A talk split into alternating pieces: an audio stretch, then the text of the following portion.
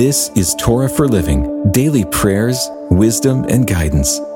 A reading of the daily devotional book written by Mark Lanier. We're sharing scripture and insights from the Torah, and today we continue in Exodus chapter 38, verse 21. These are the records of the tabernacle, the tabernacle of the testimony, as they were recorded at the commandment of Moses. The responsibility of the Levites under the direction of Ithamar, the son of Aaron the priest. The Bible is special, but it's not special because of the paper or ink used in its printing. It isn't the cover or the font used.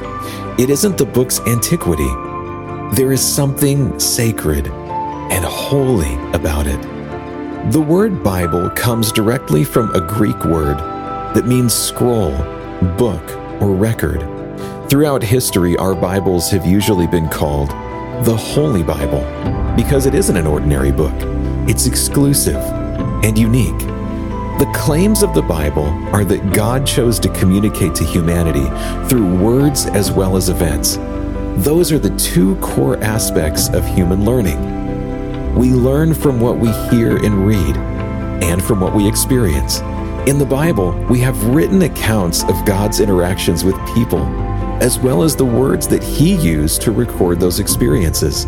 In today's passage, we read of Moses instructing certain people to be responsible for recording aspects of God's works. The passage we read is the one that sets up the records that Moses told the Levites to make and keep. In the earliest days of the Christian church, the Jewish rabbi and Christian apostle Paul was writing to a group of Jewish and Gentile Christians in Rome. Paul posed the question What is the advantage of being a Jew?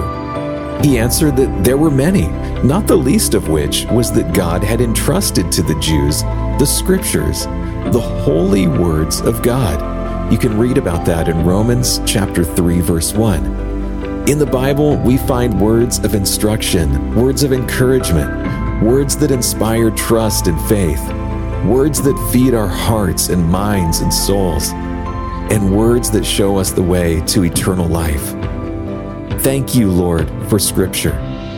Teach me to read with understanding. In your name, amen. This has been a reading of the daily devotional book, Torah for Living. It's written by Mark Lanier, author, lawyer, and founder of the Lanier Theological Library. You can find out more about the book in the show notes. And you can hear even more podcasts, watch videos, and read blogs and devotions that we hope will strengthen your faith right now at hopeondemand.com.